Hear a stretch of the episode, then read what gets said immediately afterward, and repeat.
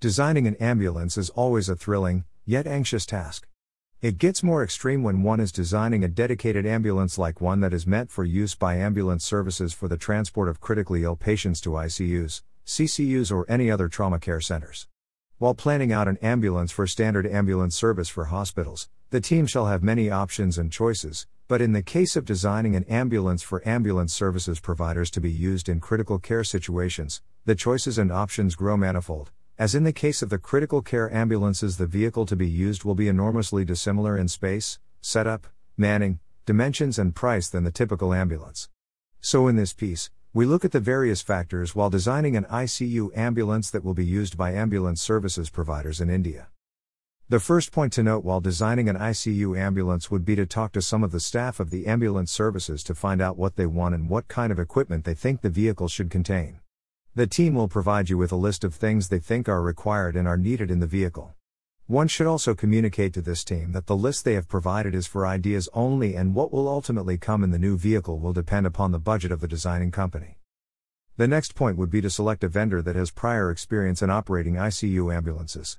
One should never be frightened to reproduce somebody else's thoughts for the arrangement of an ambulance.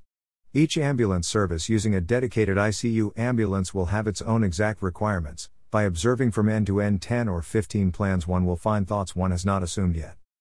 If one already has a person who has built an ambulance for him earlier, then one should work with the vendor to make a rough design of the new vehicle and present it to the ambulance service for hospitals to check if the design can be improved. Once this has been done, look to perfect the vehicle design, keeping in mind the particular function it will be providing. One will have to incorporate in the basic design power outlets and space for oxygen masks and cylinders, and also how people will be seated inside the vehicle, and what kinds of seats, bench or bucket seating, will be provided. Also, to be kept in mind is the size and number of cupboards or drawers that should be inside the vehicle, and their placement should not hinder the movement of staff inside it. One should then start providing precise invention info for each and every article in your printed requirement. This must include the company name if an exact piece is wanted.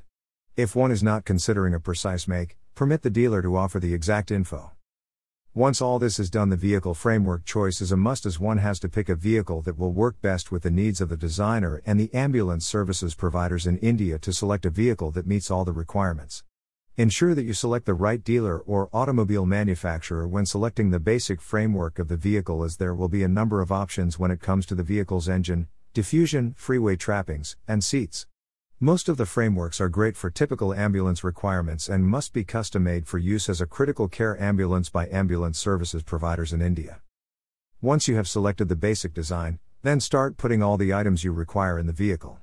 Make a list of these items and write down a price next to it. One should get a price from at least four suppliers slash vendors for the items you require on the vehicle. Designing an ICU ambulance for ambulance services providers is no easy task, but it is one that needs to be done efficiently.